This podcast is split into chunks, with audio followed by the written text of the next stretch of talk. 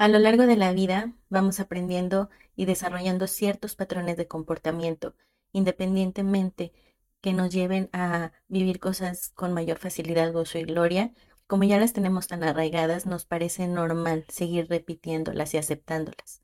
Ahora mi deseo es que tengamos la sabiduría suficiente para poder elegir cuando algo realmente va a construir más para ti y para mí y cuando no y cuando lo sepamos que tengamos la conciencia y la fortaleza y el amor suficiente hacia nosotras mismas para tomar las acciones que vayan de acuerdo con esa nueva conciencia. Es momento de dejar ir todo lo que no está construyendo amor en tu vida. Es momento de dejar de vivir el proceso de los demás, de dejar de justificar situaciones injustificables y de empezar a ser quien en verdad eres, ese ser de luz, ese ser de amor,